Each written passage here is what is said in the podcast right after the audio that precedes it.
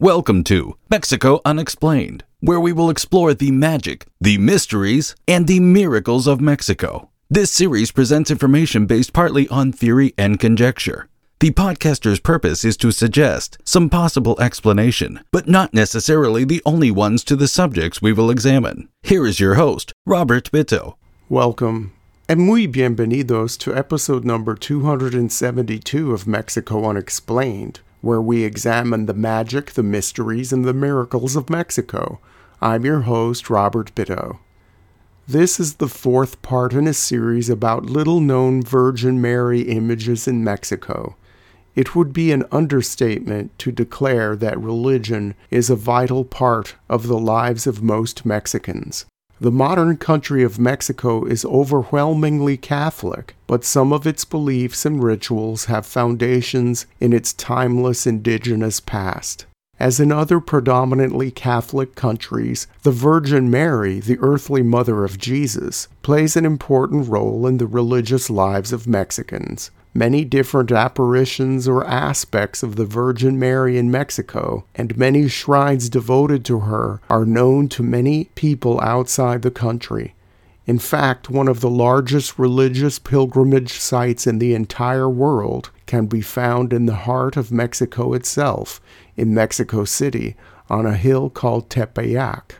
While many millions of visitors from dozens of countries make the pilgrimage to the shrine of the Virgin of Guadalupe every year, there are many smaller shrines and Marian devotions not well known outside of Mexico or even outside their respective regions within Mexico.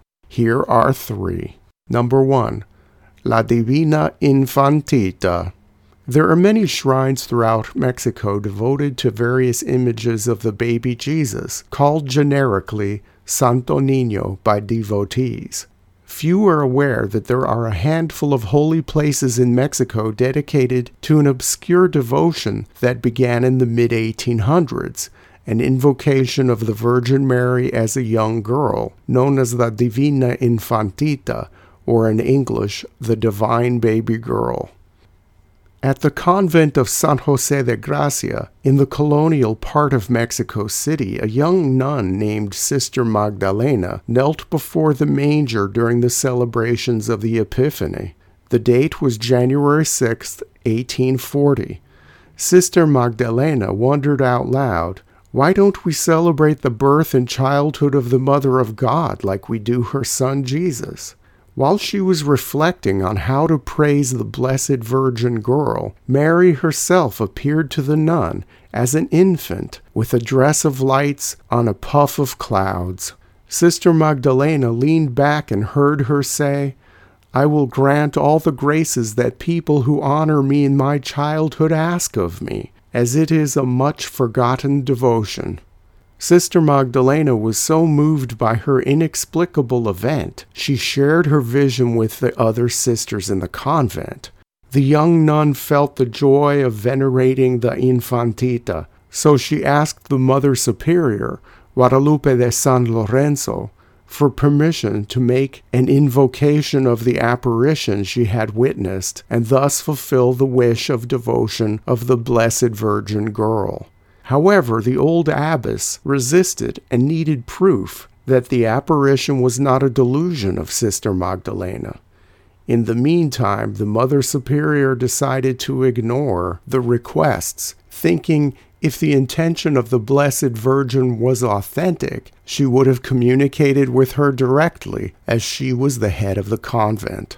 A few days later, while Sister Magdalena was cleaning around the chapel, she found a little wooden head of an angel that had been detached from its body. In some versions of the story, the angel head blinked its eyes and moved. Sister Magdalena took the head to the Mother Superior and asked her to give permission to make the image of the divine infant with the little head of the angel. The old abbess reluctantly granted her permission the sisters called in a good sculptor, and Sister Magdalena explained to him what the apparition was like. The sculptor did an amazing job, and the image was beautiful and radiant, just as the nun had seen it during her vision. Sister Magdalena, full of enthusiasm and joy, began to promote the worship of the Blessed Virgin Infant. This Divina Infantita was responsible for many miracles. Among these miracles were the conversion of a notorious Mexico City criminal and a blind girl who recovered her sight. Sister Magdalena maintained a shrine to the Divine Infant in the cell next to hers at the Convento de San Juan de Gracia. In the cell, she had toys, sweets, flowers, etc., and treated her as if she were a living girl. The nun made her novenas with great solemnity and prepared special ceremonies on her main feast day of September 8th. Mexico's main shrines to La Divina Infantita exist in Mexico City, the city of Puebla, and in Zapopan, Jalisco. Number 2. The Virgin of Juquila. A very interesting virgin is housed in a sanctuary in the town of Santa Catarina Juquila in the state of Oaxaca. Her feast day is December 8th. She is made of wood and stands about 15 inches tall. She wears a tunic on which the mantle falls off her shoulders and is gracefully draped under her left arm. Her hair spreads over her garment, her hands are clasped over her heart, and her eyes are modestly slanted. The town of Juquila was founded by the Mixtec people in the year 1272 AD, but the virgin that bears the name of this town was not originally from there. The story begins in a town called Amialtepec. A Spanish priest named Fray Jordan de Santa Catarina was assigned to the town of Amialtepec in the mid 1500s. The priest was very dedicated to his parishioners, going so far as learning the Zapotec language fluently. Father Jordan served the people of Oaxaca for many decades and would eventually pass away in Spain at the age of 100. In his later years, upon receiving word that he was being recalled to Spain, Father Jordan left a statue of the Immaculate Conception with one of his most faithful indigenous converts. The devout indigenous man made a special place for the Virgin in his hut, and the statue drew many visitors from surrounding villages. In the winter of 1633, the people of Amialtepec began burning the grasslands on the hills just outside of town, as was customary, to make the soil more fertile for spring planting. The winds picked up and the fires raged out of control, soon engulfing the entire village of Amialtepec. Villagers watched in horror from the ridge as everything they knew burned to the ground. When the fires burned themselves out, the villagers returned to see what they could salvage from the scorched mess. Miraculously, the statue of the Immaculate Conception was untouched and survived the fires completely intact. News spread throughout Oaxaca of this miracle, and the higher up religious authorities made the decision to move the Virgin to the town of Santa Catarina Juquila, where they would build an impressive shrine to house her. To this day, tens of thousands of people throughout Oaxaca make the journey on foot to Juquila for the December 8th feast day, some beginning the journey in late November depending on their distance from the shrine. The Virgin is affectionately known as La Virgen de Juqui or simply Juqui and is also sometimes called La Juquilita. Pope Francis granted the pontifical coronation to the image in February 2014, and the coronation took place on October 8, 2014. Monsignor Christophe Pierre crowned the image of the Virgin on behalf of Pope Francis, the Virgin of Juquila remains one of the most popular devotions in Oaxaca to this day. Number 3. Our Lady of the Defense. The shrine devoted to Nuestra Senora de la Defensa is located in a rural area of the state of Tlaxcala between the hills of the municipalities of Panotla and Totolac. The carved wooden statue of this Virgin is draped in a white cape and topped by a crown. She stands on a crescent moon and holds her hands clasped in prayer, slightly off to the left side. Sometimes her clasped hands hold flowers. She has two times of the year when people are especially devoted to her. The first is the third Sunday and Monday in May. The second is October 12th, with festivities beginning eight days before. The Virgin attracts hundreds of pilgrims during these times.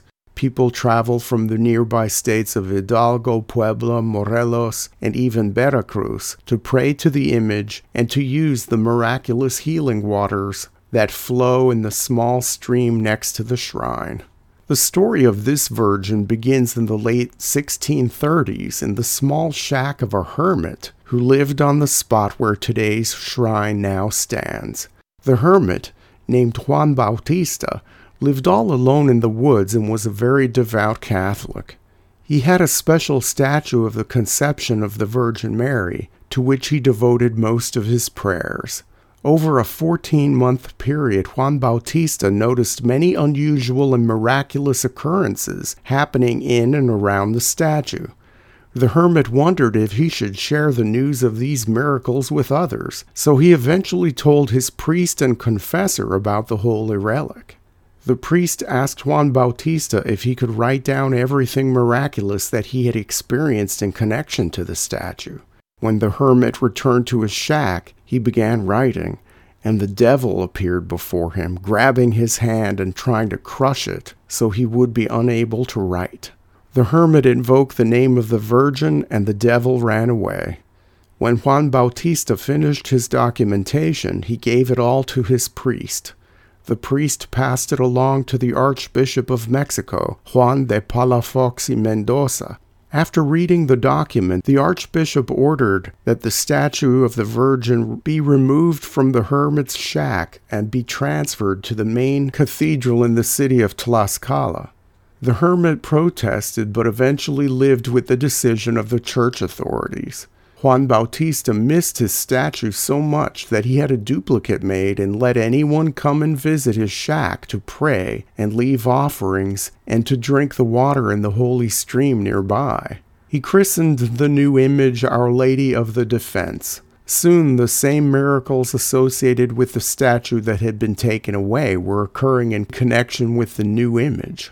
Word spread, and more and more people started visiting Juan Bautista's humble hermitage. To the very sick who could not make the pilgrimage, Juan Bautista brought the statue to them, along with water from the nearby stream. He had a 100% success rate in healing people this way. In the year 1662, a ferocious storm hit central Mexico. Juan Bautista, now an old man, prayed to the Virgin to make the rain stop as rivers were overflowing and even the city of Tlaxcala was threatened with total destruction. At the end of his long prayer, a great thunder was heard, and with it the clouds parted. The rivers were contained, the sun came out, and the storm was over. Additionally, witnesses testified that a gigantic beam of light shone down on Juan Bautista's shack. Soon after the hermit's death, a proper shrine was built on the site and has been receiving thousands of devotees since, all looking for a special miracle or to give thanks for blessings received. Thank you once again for listening to another episode of Mexico Unexplained. Remember to like and subscribe to us on YouTube and follow us on Twitter. Tell your friends by sharing these shows with others. Please go to our website, MexicoUnexplained.com, for references, illustrations, and for free access to transcripts of past shows. Please visit Amazon.com to purchase the books Mexico Unexplained and Mexican Monsters to get hard copies of the magic, the mysteries, and the miracles of Mexico. We appreciate your kind attention once again. Until next time, thank you gracias. Thank you for listening to another episode of Mexico Unexplained with host Robert Bitto. For show summary, relevant links, and commentary, please check out our website at mexicounexplained.com. Like us on Facebook and be a part of the conversation. Adios and hasta la vista.